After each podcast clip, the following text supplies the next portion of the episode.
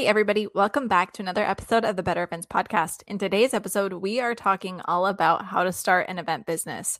This is an awesome episode because we allude to this all the time, but it's great to have a dedicated topic where we can really dive into it today.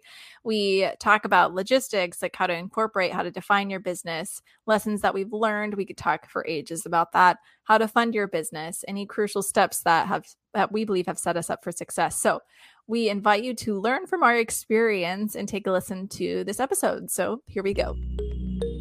Welcome to the Better Events Podcast. Join two event strategists, Logan Clements and Mary Davidson, who believe we can all create, host, and attend better events. In this podcast, you will learn about event strategy and actions that you can use today as an event host, planner, or manager. Hear directly from the people who are creating innovative and inspiring events today and tomorrow and grow your business along the way. Now, let's get started, and thanks for listening to the Better Events Podcast. And we're back with the Better Events Podcast. I'm one of your co hosts, Logan Clements, and I'm joined by fellow co host Mary Davidson. And before we dive into this week's topic, we're going to do a little conversation starter.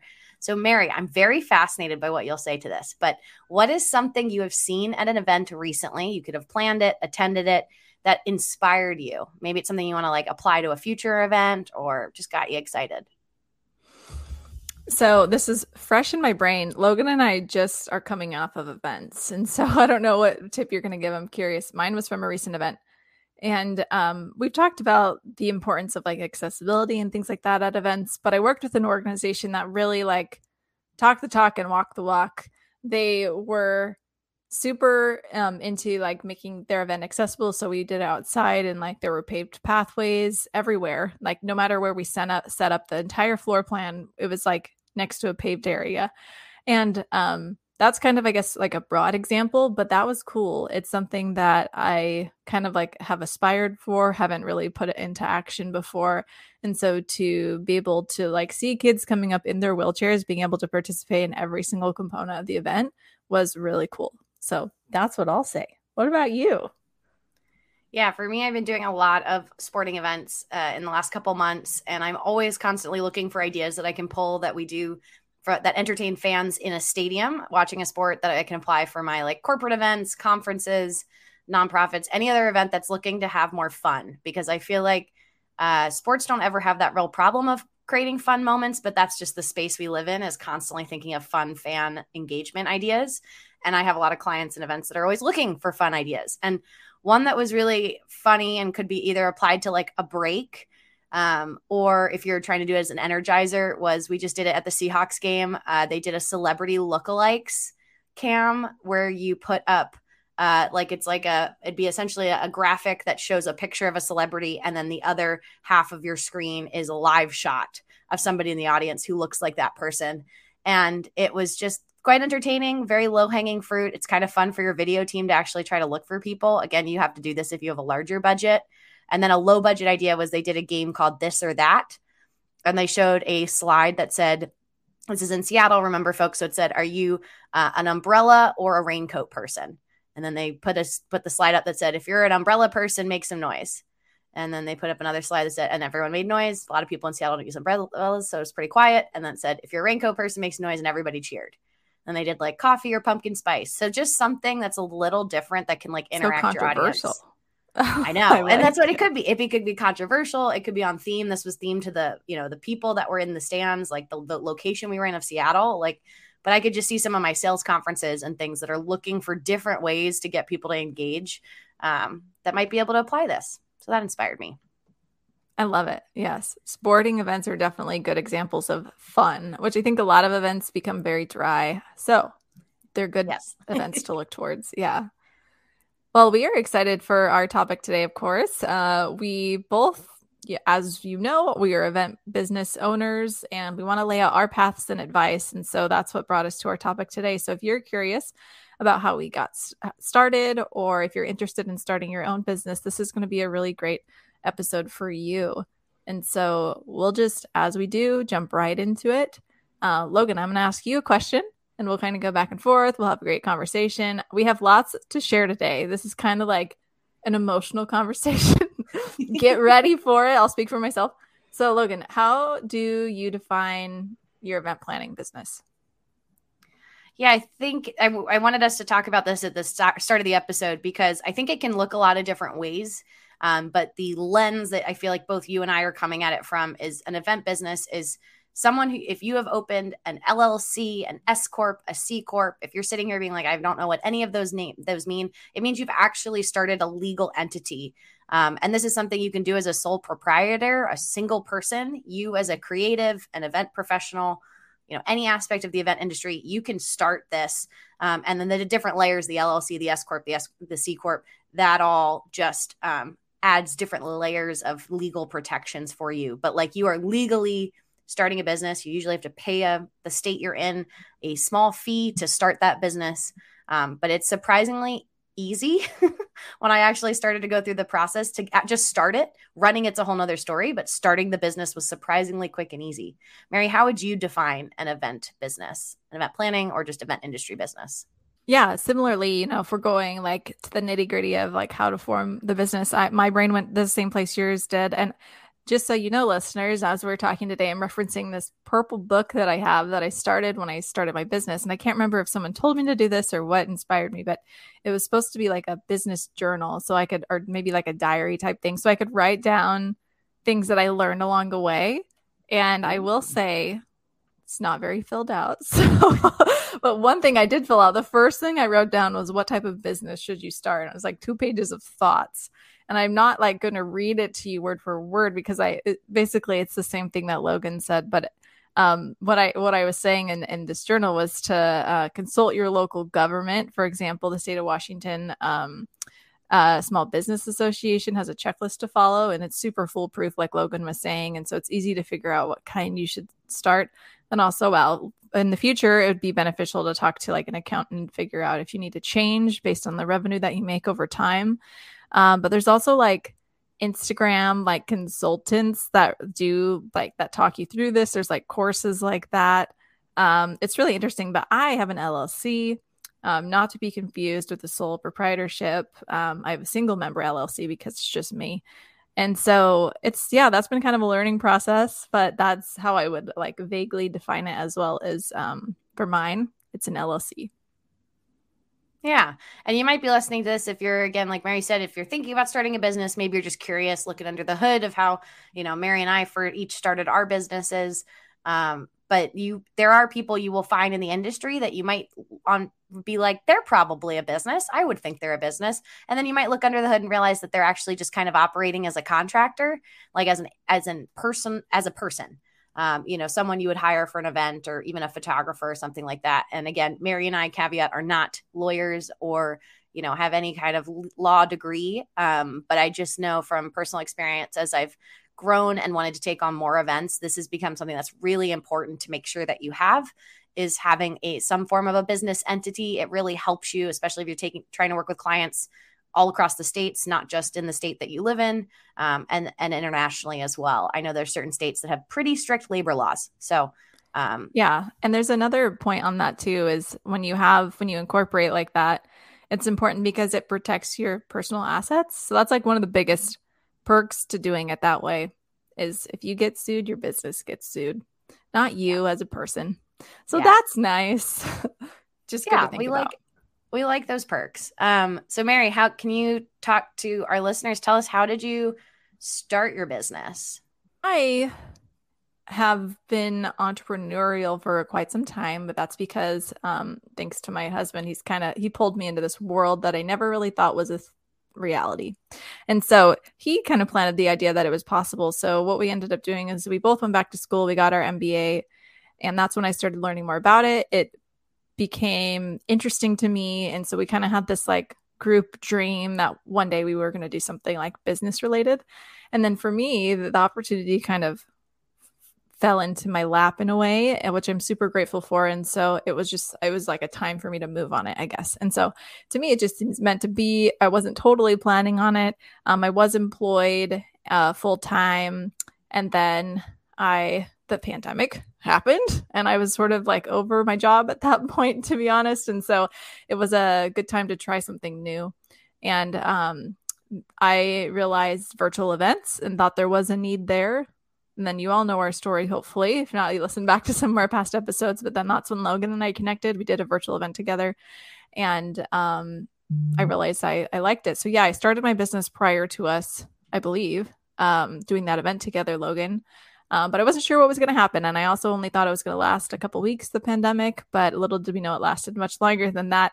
So I thought we were just kind of writing out a short period of time and that it would be a good time to start a business. Ironically, it was a great time for me to start a business because of virtual events. So I, for one, am really grateful for virtual events, but that is how I went about starting it. And one other thing I want to say, which I think I've touched on when we talk about finances or budgeting, maybe in some other episodes, is um, I'm in a particularly privileged situation because um, I can rely on another income. And so that made the decision to start a business much easier for me. And I, I want to say that because I know that some people, like, it's way harder to take that leap for some people. So that's Mary, my how story. Many, how many years would you say your you EP events has been in business? Just over two, which is crazy. It's been yeah. a, a roller coaster. Yeah. So the podcast has been with you for a large chunk of that time. That's true. Yep. Grown along the way. what about you, Logan? How did you start your business? Because you have been in business how long now? About to celebrate six years. This is actually Crazy. the this is this month is the sixth month of uh whoop, whoop. or we're coming up on it. Um yeah, so I've been in business for six years. I started my business because I was burnt out in my full time job and honestly did not go out on my own with the intention of building a business nor being a, you know uh, employed by myself uh, as my boss for the last six years. So it was kind of a surprise. Um, but I did it because I was kind of needing to take a step back and figure out what I really loved. I was at a crossroads between doing more digital marketing and doing events. I did, I was at an agency that did both. And so I thought, by working for myself, I could kind of take that time and that space to fart, start figuring out exactly what projects got me excited. I also had my eye on the Olympics and big events that happen every couple years or annually, and uh, really staff up around that event. And so I figured working full time for someone, it would be hard to take that time off. Um, and so I started my business when I realized that I could go out and do freelance for some of my current company I was working with, as well as a couple other clients. So I knew my bills were going to be paid and that was the for that was for me what made me make the jump was because I kind of ran the numbers and as you know Mary I think one of our next questions talking about funding our business but um, I had was it was just me at the time I definitely had the privilege of having a family support system that could probably bail me out if I really fell on my butt but I also knew that if I had certain clients and things lined up that I'd have at least my rent paid for you know basic groceries certain things that I could rely on at least for the first couple months while I got started. Um, and that was really when I when people asked what made you jump, it was kind of the, the the interest was there, and then making sure that the numbers made sense. Yeah, definitely. And when talking about numbers, I've learned a lot from you, especially about like yeah, like we we've talked a lot about um, Profit First, which is a book, and that um, method on how to pay yourself. And so thinking through like the finances and how to fund our businesses. Um, the great thing about events. And somebody, if you're listening to this, you might disagree with me, but I believe how Logan and I set it up. The great thing is that there's very little overhead. And so you can just start it, and really, there's not much of a cost to start except to get your business license and some of those other like official setup things. Um, beyond that, like you can kind of get going because you're providing a service. So it could vary depending on how you structure your services. Like if you're a planner who fronts a lot of costs, like you're covering those rentals, those catering costs, things like that, then you would definitely want more of a stash of money ready to go if you're going to be doing something like that. But if it's just you and you're hiring, you know, yourself or freelancing yourself out, then I would say that there's not much funding that really needs to happen at the beginning. But do you, what do you think, Logan? Yeah, I agree. I think we come from similar experiences of getting started, but there's definitely also um, business loans you can take out. I know for my first year or couple years honestly when i was getting started i also relied on some zero interest or low interest credit cards to help me float some of those costs. Again it is often fear i feel like is what one of the themes i hear when i talk to people who want to start a business but are afraid or scared or there's just a big fear factor i think is better than afraid or scared really. Um, and I, that I use that for myself as a cushion. Um, using credit cards again, it wasn't the best long term strategy, but it was a strategy that worked for me at the time. Um, but there are small business loans and things that you can also apply for, um, or go in for the more formal, like actual funding that you can get as a startup and things like that. But often, I feel like I find startup folks in the event industry um, either start out by just kind of self funding and getting started with it was a side hustle that then grew so big they could turn it into a full time job.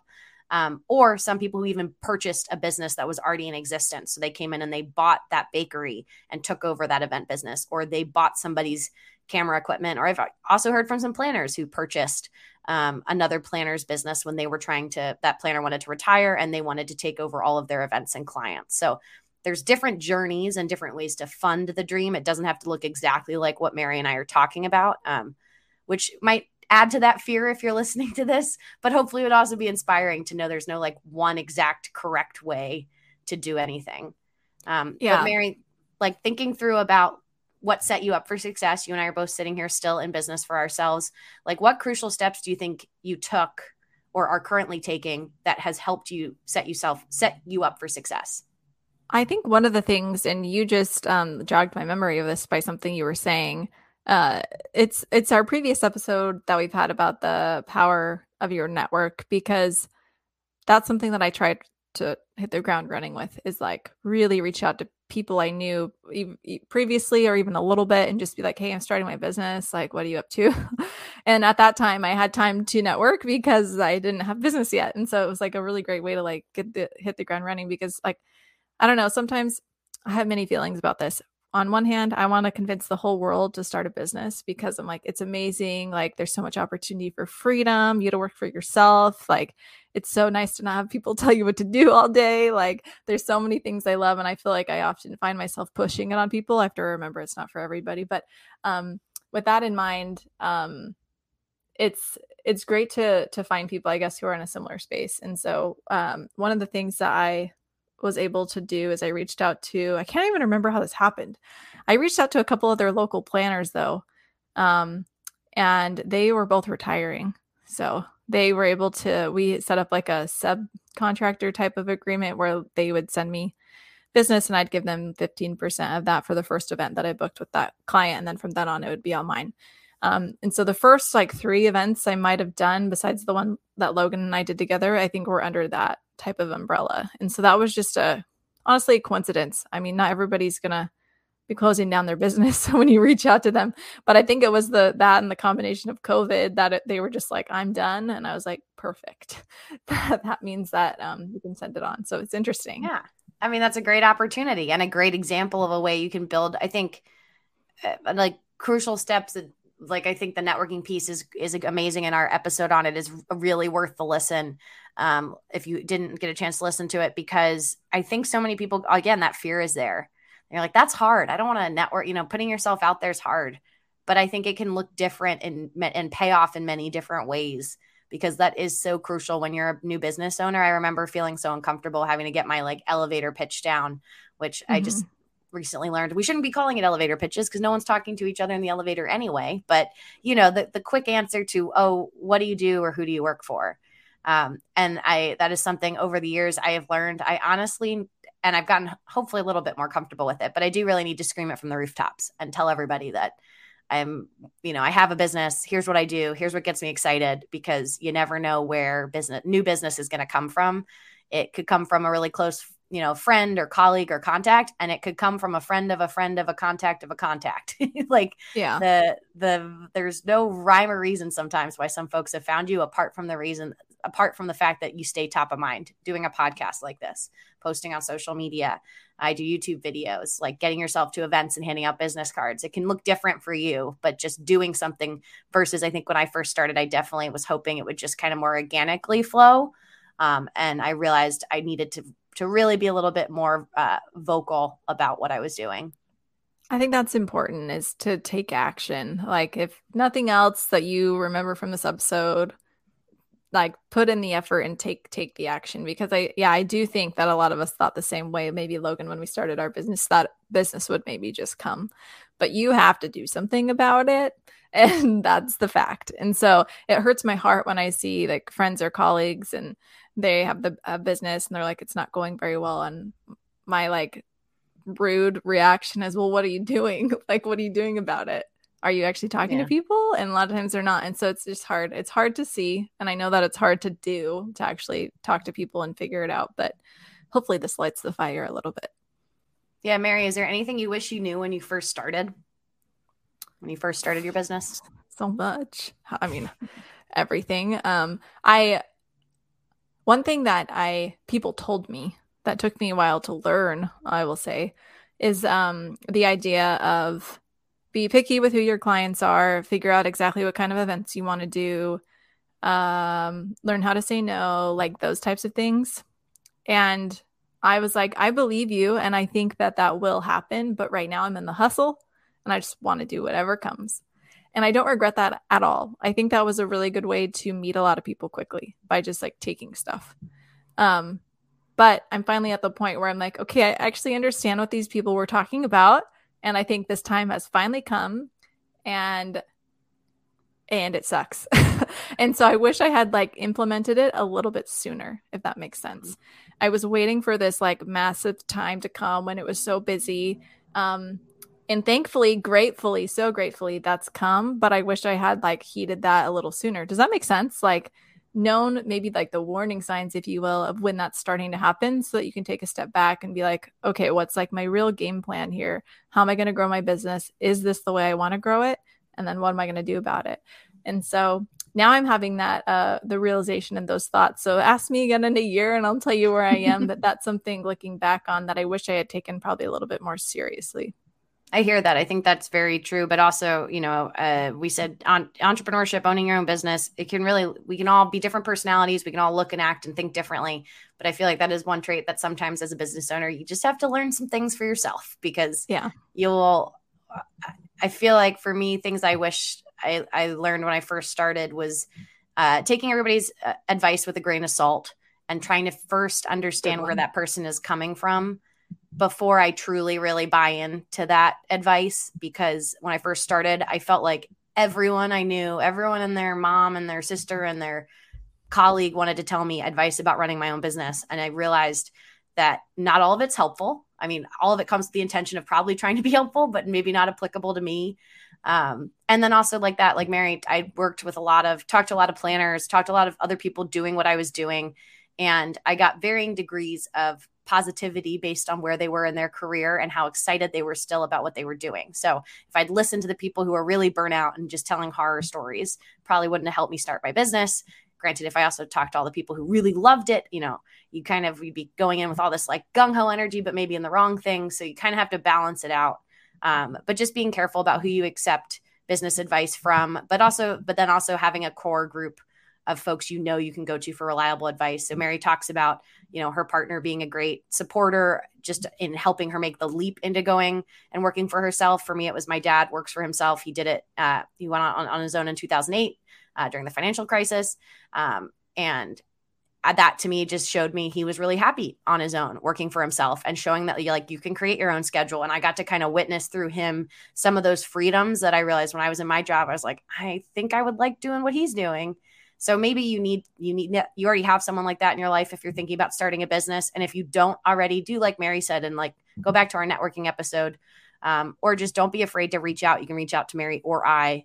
Um, we're always happy to kind of be a person to either connect you with someone else but that those like connections are so important. And i i feel like when i started everyone made it seem like i had to already have those connections which i don't agree with really anymore. It's now that like yes you have to actively be building connections but you don't actually have to come into this world already connected to be successful in business. You can make those for yourself.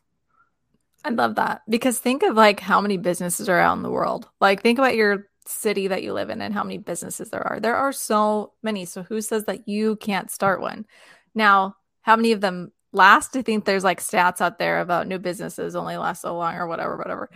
Um, but who says you can't do it? Like I, we say that you can. So yeah, like Logan said, reach out because we love getting emails um, with folks t- talking to us about their journey. So always. I mean, and to your point, Mary, there's a lot but my also my rationale if you're someone who's on the fence about should you start your own business or shouldn't you is I always like to think about like what could I have learned from this scenario. So if you're working full time and you go out and work for yourself, it's usually that fear of like what will happen if I fail or if I don't do well, fear of failure. Like that's so important.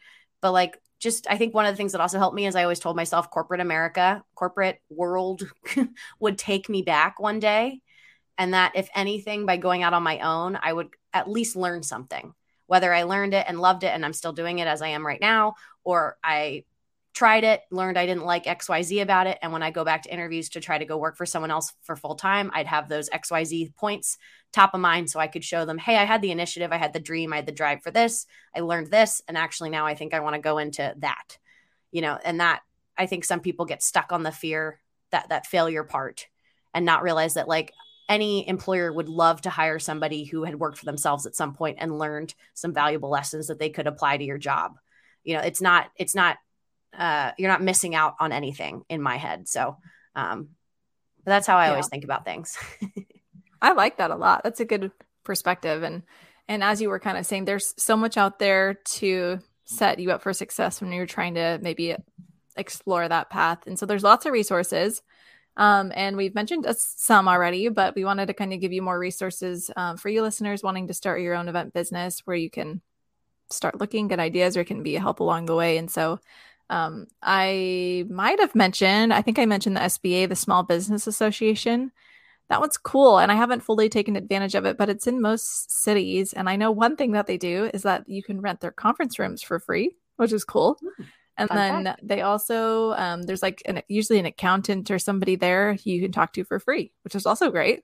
They don't think they'll like do your taxes for you, but you can talk to them. Uh, so there's there's definitely resources out there. That's one that I'll say. Logan, what else? What other resources are there? Yeah, SBA.gov is a great resource, as Mary mentioned. They are actually they're nationwide, so they're everywhere. I don't know mm-hmm. where they have physical right. offices, but um, they've got templates, webinars, everything from like the nitty gritty checklists of how to actually start your business. Um, and then a branch of them is actually Score, S C O R E. We'll we'll link it in the show notes.